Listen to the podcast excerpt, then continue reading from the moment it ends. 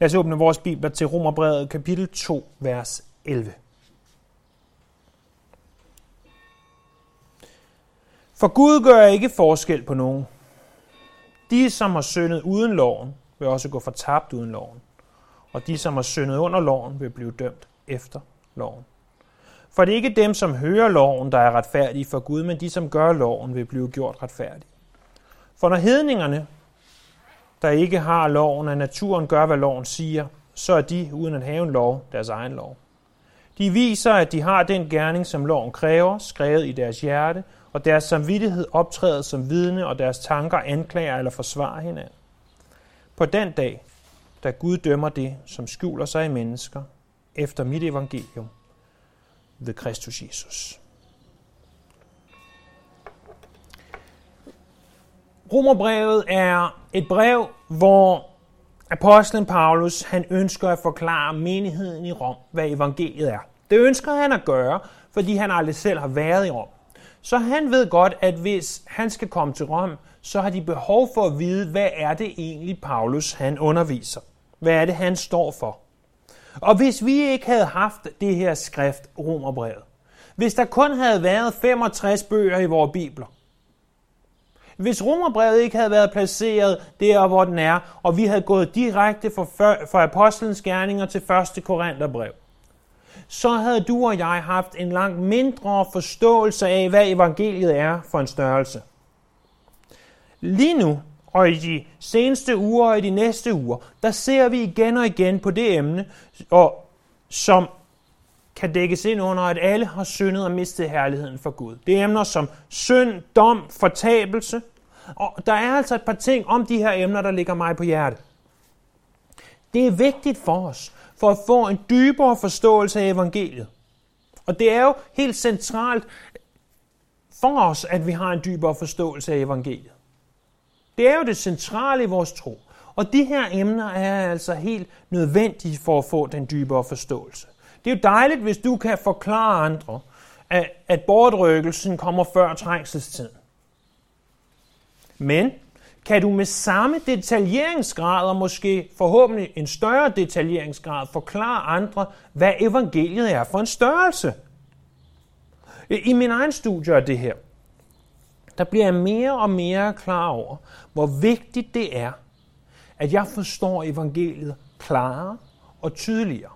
For i det, jeg forstår evangeliet klarere og tydeligere, så bliver Jesu død på korset stærkere for mig. Desto stærkere hans død på korset bliver, desto klarere forstår jeg hans betingelsesløse kærlighed til mig. Tænk på, at Jesus havde 12 apostle. 12 mænd, som gik med ham i tre år. Og en af dem blev betegnet som en djævel. Da Jesus siger, at en af jer vil forråde mig, så var det ikke sådan, at alles andres fingre med det samme peget på Judas. I stedet for så pegede fingrene på dem selv, og de spurgte, øh, er det mon mig her? Der var intet åbenlyst ved, at det var Judas. Måske snarere tværtimod. Han gik ikke rundt i sort tøj, hvor alle de andre gik rundt i hvidt tøj, som vi indimellem ser det afbildet. Sådan var det ikke. Ingen kunne se på Judas' ydre, at han ville forråde Jesus. Men desværre så er det ganske, ganske bibelsk, at når dommens dag kommer, så vil mange stå og sige, herre, herre, har vi ikke gjort. Og så alligevel ikke være kristne. Og når jeg ser på jer med åbne bibler, åbne hjerter, tilnærmelsesvis vågne, så kan jeg jo ikke andet end tænke. Selvfølgelig er alle, der er her i dag, kristne. Naturligvis. Og det tror jeg bestemt også, at vi er. Men, når Jesus kunne have en, der gik rundt med sig i tre år, som viser ikke at tilhøre ham, så må jeg, som den, der udlægger ordet, aldrig, aldrig antage, at bare fordi man sidder der med en åben bibel, til nærmest vågen, at man så er en kristen. Jeg kan ikke se ind i dit hjerte. Ligesom du ikke kan se ind i mit hjerte. Og derfor må hver af os, og det er det, vi altid taler om, en personlig tro, at hver af os må personligt tage stilling til, og personligt overveje, tilhører jeg Jesus? For vi kan være sikre. 1. Johannes brev kapitel 5. Det er der skrevet til jer, for at I må vide, at I har evigt liv. Vi kan være sikre. Vi kan bare ikke være sikre på nogen andre. Vi kan være sikre på os selv. Så kan vi have en fornemmelse af andre.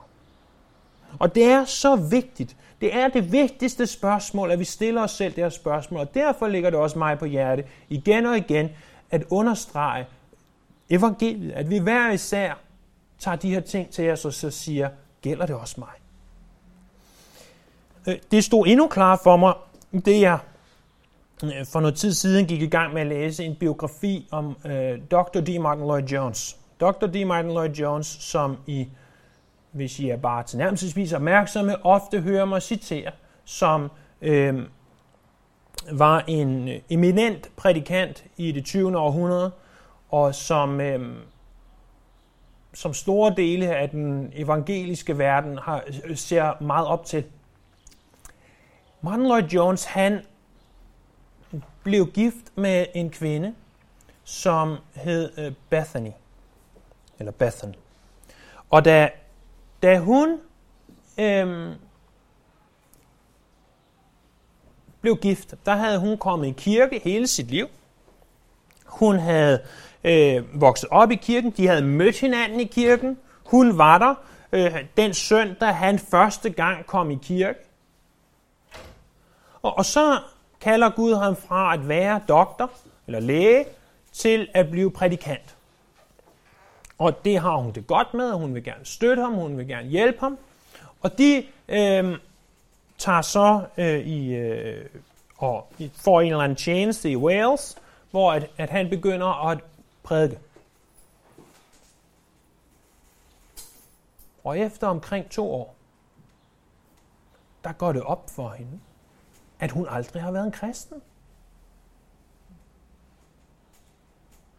Forestil dig, at det var dig.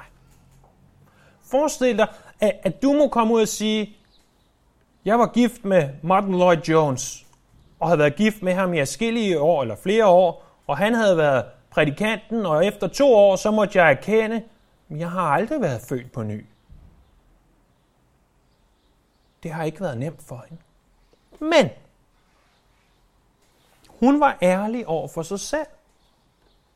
Og, og jeg er sikker på, at det vil virke som en stor skam at komme efter to år, eller måske endda 20 år, og bare have gået og sagt, herre, herre, men aldrig have været født på ny. Aldrig have haft det værk i dit hjerte.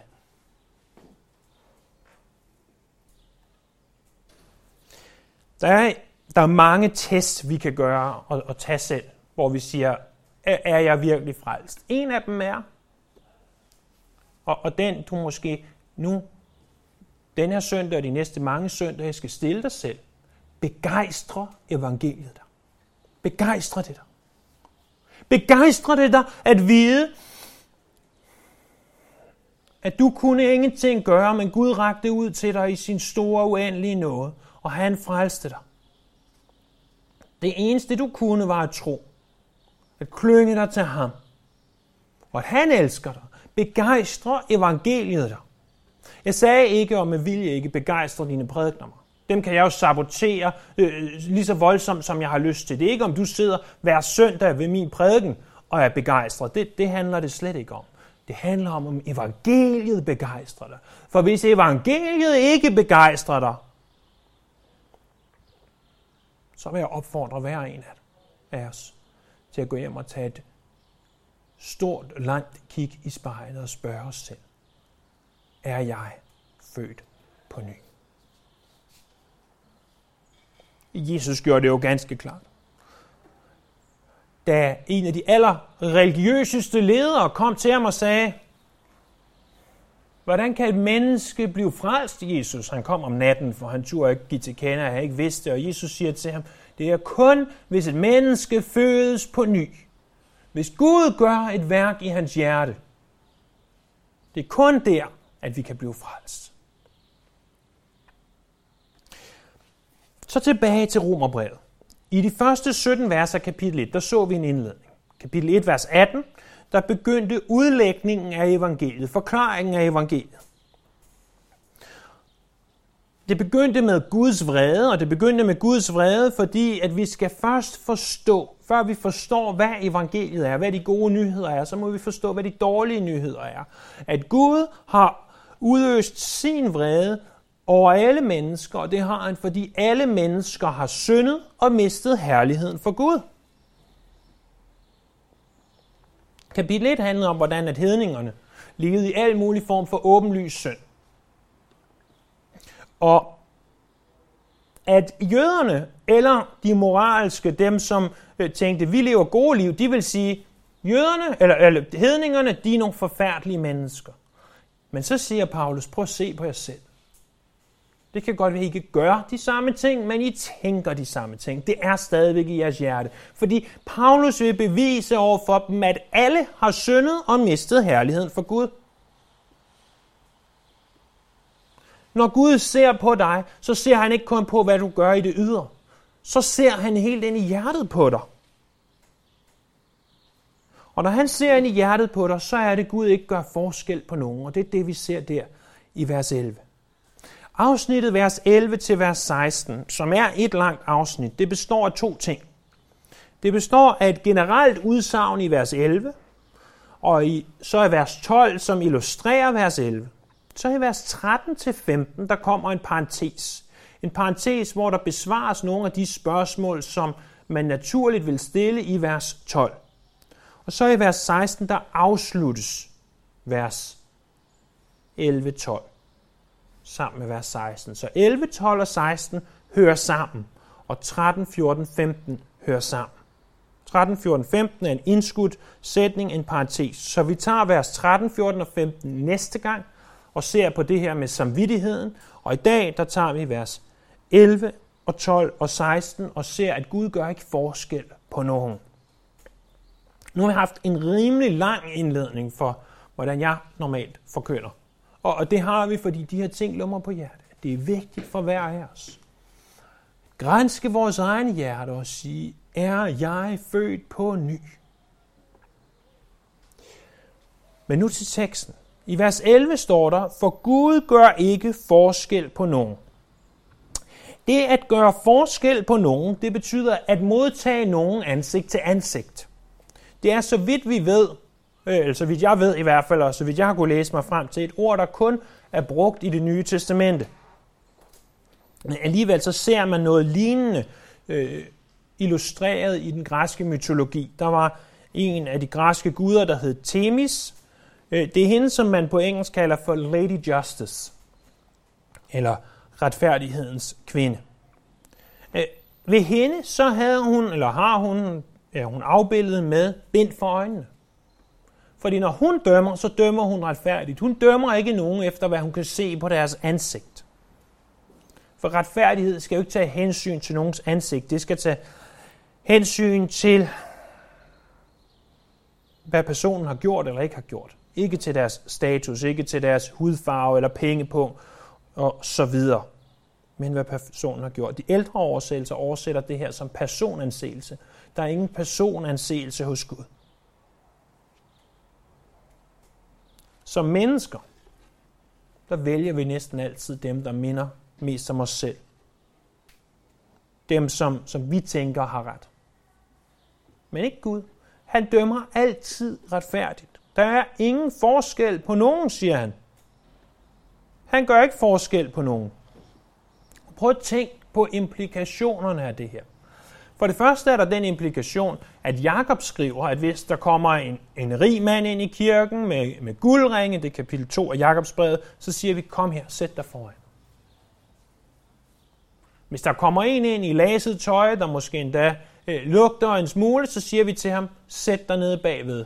Og så siger Jakob, hvis vi behandler andre mennesker sådan, så gør vi forskel på folk, og det er ikke af Gud. Så der er selvfølgelig en implikation til os, hvor at, at vi må huske, at vi ikke skal gøre forskel på folk på den måde. Men der er nok en, en endnu dybere og stærkere øh, vigtig pointe her. Det er, Gud gør ikke forskel på nogen. Og det gælder ikke kun, når vi taler om, om alle har syndet og mistet herligheden for Gud. Gud gør heller ikke forskel på os som kristne. Når, når vi tænker på store, stærke kristne, om du vil. Når vi tænker på Peter og Paulus og Johannes. Eller når vi tænker på Luther, Calvin og Spurgeon. Når vi tænker på de her, både Bibelens store mænd og kirkehistoriens store mænd, så tænker vi, det må Gud virkelig have haft sin hånd på. Det må Gud virkelig have elsket. Ja, det har han. Men han har også elsket dig. Hvis du er i ham, og hvis du er født på ny, så har han også elsket dig. Så kan han også bruge dig, måske ikke på samme måde, som han brugte Paulus og Peter og Johannes og Luther og Calvin og Spurgeon og hvem der ellers er. Men han kan bruge dig. Og, og venner, det er så vigtigt at forstå, at der er ingen personansættelse hos Gud. For når vi taler om, at hver skal grænske vores hjerter og sikre os, at vi er i troen, så betyder det jo ikke, at du er en fuldkommen kristen. At det er kun, når du gør alting rigtigt, og altid siger det rigtige, og altid får læst nok kapitler i din bibel, og altid bedt nok, at Gud han elsker dig. Nej, Gud elsker dig. Uanset om du åbner din bibel eller ej, uanset om du får bedt eller ej, uanset om du får gjort de her ting eller ej, så elsker Gud dig konstant og, med den, og til den samme grad. når du er født på ny. Og det er ganske, ganske utroligt. At, som jeg forstår Bibelen, så siger Gud ikke, der har vi en Peter, der har vi en Paulus, der har vi en Spurgeon, eller en Chuck Smith, eller hvem det nu måtte være. Der har vi dem her kirkens store mænd. Det er dem, jeg elsker mest. Det er dem, jeg holder tættest til mig. Nej. Gud gør ikke forskel. Og du kan være dukket op her i dag. Og, og med min første indledning af næsten en dundertale, kan du have tænkt, åh oh, nej, jeg er ikke god nok, jeg er ikke god nok. Det er ikke det, det handler om. For det er der ingen af os, der er. Forstå det nu. Ingen af os er gode nok. Paulus var ikke god nok. Peter var ikke god nok. Johannes var ikke god nok. Luther var ikke god nok. Calvin, Spurgeon, Chuck Smith, dem alle sammen. Ingen af dem. Os alle sammen behøver Jesus. Det er det, der har hele pointen. Gud gør ikke forskel. Men det vil han godt illustrere, Paulus, i det næste, han siger. Han siger, uanset om du er født som jøde, uanset om da du var barn blev omskåret, og fik Moseloven stoppet ned i halsen, så du kunne den udenad. Eller om du er født som hedning i Korinth og vokset op i en by, hvor en let livsførelse var dagligdag for dig hvor du levede, som du har lyst til. Uanset hvad, så er vi alle på samme niveau, siger han. Prøv at se det der i vers 12. At de, som har syndet uden loven, vil også gå fortabt uden loven, og de, som har syndet under loven, vil blive dømt efter loven. Ser vi ikke igen og igen, at verden kan inddeles i to klasser. De, som har syndet uden loven, og de, som har syndet med loven. Enten har du loven, eller også har du ikke loven. Og den lov, der er tale om, er Moseloven. Så siger han først, de som har syndet uden loven.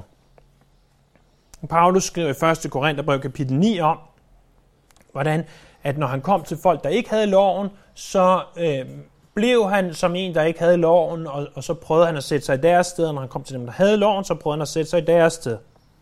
Så, så det her, det taler om hedningerne, eller det, som i tidligere vers blev, om, blev skrevet som grækerne, som var dem, der ikke var jøder.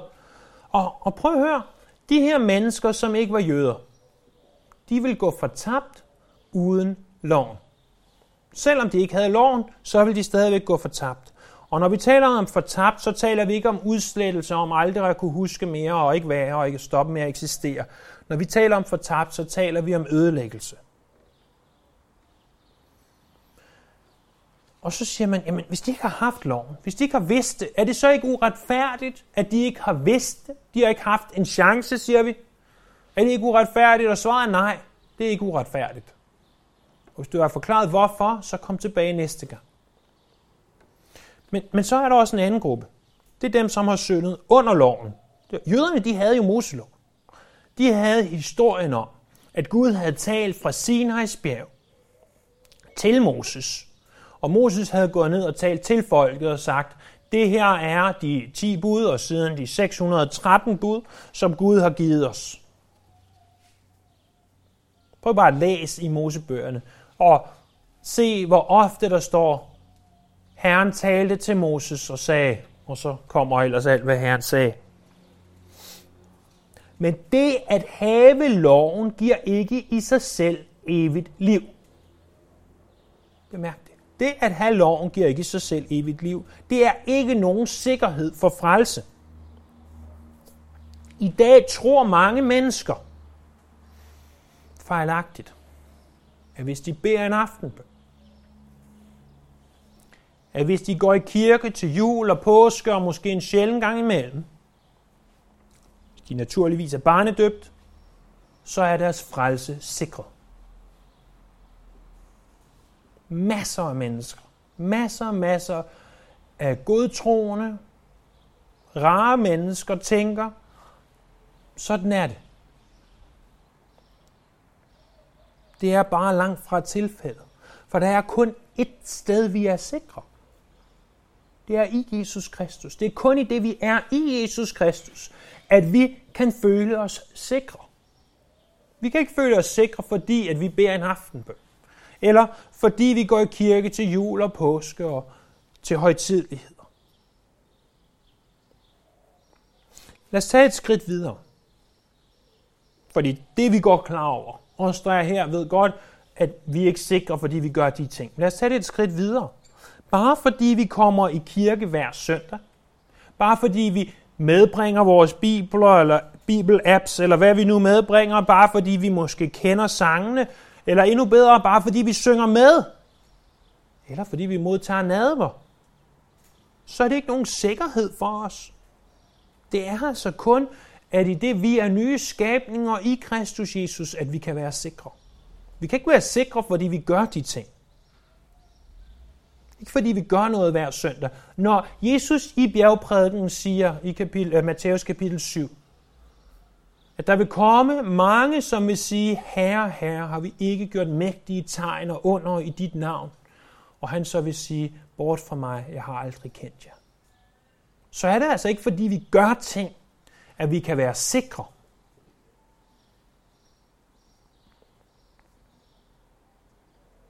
Tænk så under reformationen, hvor at reformatorerne de gjorde op med hele katolicismen og sagde, de gør alle de her ydre gerninger. De går hen og betaler for, at deres afdøde familiemedlemmer kan få lov til at komme i øh, himlen, og, øh, eller komme ud af skærsilden, eller have kortere tid i skærsilden.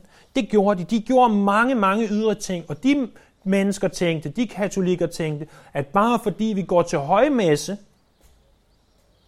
så er vi gode nok. Men hvis de aldrig bliver født på ny,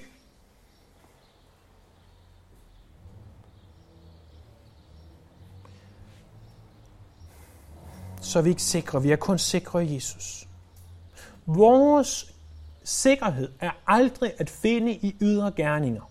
Selvom de ydre gerninger vil være et bevis på, at der er sket et indre værk, så er vores sikkerhed aldrig i de ydre gerninger. Vores eneste reelle sikkerhed er i frelseren Jesus Kristus. Bemærk, hvordan der står, at de, som har syndet uden loven, vil også gå fortabt uden loven. Men de, som har syndet under loven, vil blive dømt efter loven. De, som ikke har loven, de vil gå fortabt. Men de, som har loven, de vil blive dømt og så gå fortabt, er implikationen. Fordi jøderne, som havde loven, de burde have vidst bedre. De burde have vidst, at sådan bør man ikke gøre, og alligevel gjorde de det. Hvorimod at hedningerne, det var ikke altid, de vidste alting. Så de vil bare gå for tabt, for de har stadigvæk syndet. Men jøderne, de har både syndet, og de har syndet mere bevidst. Og er det ikke en lektie til os? Ikke at vi har Moseloven, ikke at vi har øh, det, som jøderne nødvendigvis havde, men vi sidder her i dag. Den sidste søndag i juni år 2020. Vi har en åben bibel. Vi har en forstand. Vi hører Bibelen udlagt. Vi får forklaret de her ting. Du har lige hørt, at hvis du ikke er født på ny, så kan du slet ikke se Guds rige. Du har hørt det, du ved det. Og, og hvis vi stod i den situation, som Paulus her beskriver, så tror jeg, at vi ville være i den kategori, der hed, at vi er under loven. Ikke at vi er jøder, ikke at vi er under loven, men vi er under oplysningen. Vi er oplyst, ligesom jøderne var oplyst. Alt det her, det har en stor konklusion. Gud gør ikke forskel på nogen. Uanset om du har loven eller ikke har loven, så gør Gud ikke forskel på dig. Han dømmer synd, for alle mennesker har syndet og mistet herligheden for Gud. Romerne 3:23. Godt så. Gud gør ikke forskel på nogen. Det gør han ikke illustreres ved, at alle har syndet, uanset om du har lov eller ikke har lov, så har du syndet. Og Gud dømmer dig, Gud lader dig gå fortabt. Og vers 16 slutter vi så med. På den dag, da Gud dømmer det, som skjuler sig i mennesker efter mit evangelium ved Kristus Jesus. Den dag, der taler om det her, det er den samme dag, som vi så i vers 5, nemlig dommens dag. Det, som også tales om i åbenbaring 20, hvor bøgerne åbnes, livets bog, og Gud ser findes dit navn skrevet i livets bog. Det her hele menneskeheden dømmes. De bliver dømt retfærdigt, for Gud gør ikke forskel på nogen. De, der ikke havde loven, vil blive dømt under den forudsætning. De, der havde loven, de vil blive dømt med det mente. Men vi lærer også et par andre ting. At Gud han dømmer det skjulte. Det betyder ikke, at han dømmer det åbenly- ikke dømmer det åbenlyse. Selvfølgelig dømmer han det åbenlyse, men han dømmer også det skjulte, står der. Vi ser det her i salme 139, vi ser det i Jeremias 17, 10, vi ser det i Matthæus 6, vers 4 og 6. Og det er altså en skræmmende tanke, at Gud vil dømme alle de små tanker, som kun du tænker. Han siger også, at de vil blive dømt efter mit evangelium. Det betyder ikke, at det er Paulus' evangelium, men det betyder, at evangeliet har Paulus også accepteret. Så for Paulus var det personligt evangeliet, er evangeliet personligt for dig. Det var lige så meget Peters evangelium eller Johannes' som det også er dit. Og det vil blive dømt ved Jesus Kristus. Det er Jesus, der træder ind som dommeren. Han har nemlig selv levet som menneske og ved, hvad det vil sige at være menneske. Han har medfølelse med os. Hans dom er fuldstændig ren, og hans dom er fuldstændig retfærdig. Så kan vi stå tilbage og sige, vil du helst dømmes uden loven, eller vil du helst dømmes under loven? Jeg ved ikke med dig. Jeg vil helst ikke dømmes. Jeg er sådan set ligeglad, om det er uden lov eller med lov. Jeg vil helst undslippe den her dom. Jeg tænker, det samme gælder for dig.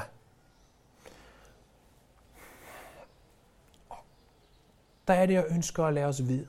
Der findes kun én eneste vej ud af dommen. Den vej går af korsets vej. Og vi må acceptere og modtage Herren Jesus Kristus som vores frelser. Og når vi gør det, når vi erkender, at Gud gør ikke forskel på nogen. Når vi erkender, at uanset om jeg ikke havde nogen lov, uanset om jeg ikke vidste alt det her, eller uanset om jeg vidste alt det her, så har jeg syndet, og jeg har behov for Jesus. Uanset det,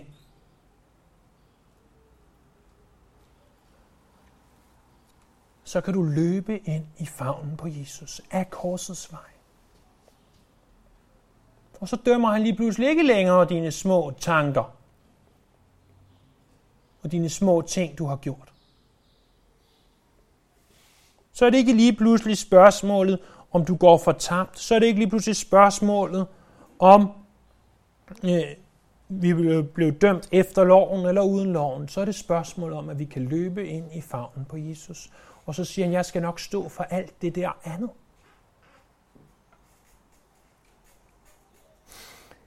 Kan I se, hvorfor at det er så vigtigt, at vi ikke udlader de her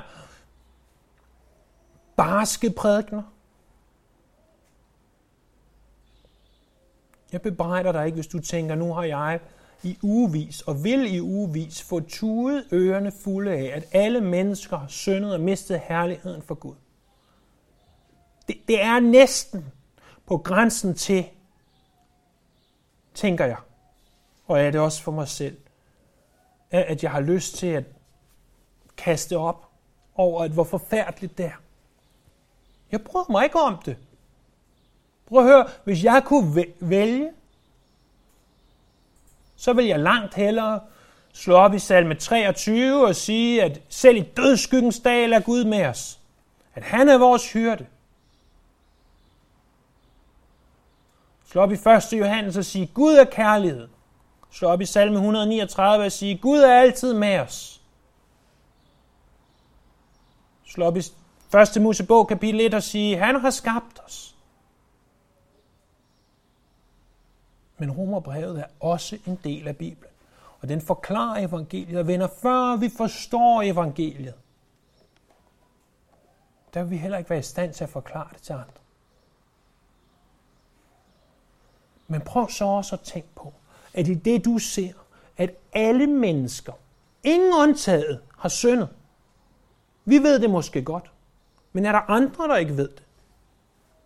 Så tænk på, hvor stor Guds kærlighed er. Han rækker ud til dig, også selvom du har syndet. Også selvom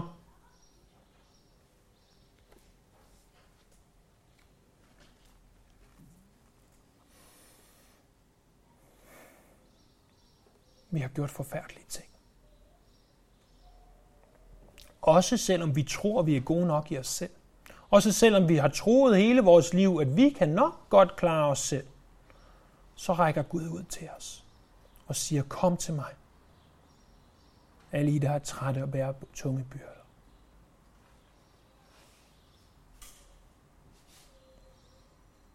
Næste gang vil vi se på Hvordan kan Gud være en god og retfærdig Gud og dømme alle lige og ikke have personanseelse?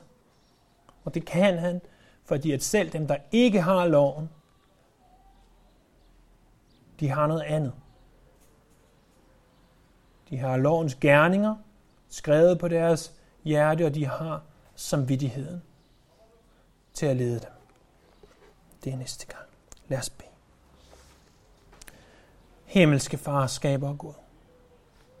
Vi beder om, at, at evangeliet må begejstre os. Må hver af os nu sige, oh, det begejstrer mig virkelig, at, at jeg ikke er under loven, at jeg ikke er øh, uden loven, at det slet egentlig ikke bliver relevant for mig længere, fordi du, Jesus, har taget min synd, min skam, min skyld på korset. Men her lad os også samtidig hver især grænske vores hjerte og sige, er jeg født på ny? Ved jeg, at jeg ved, at jeg ved, at jeg tilhører dig? Og hvis jeg ikke gør jeg, så lad mig sætte alt ind på det. På at sikre mig, at det er sandt.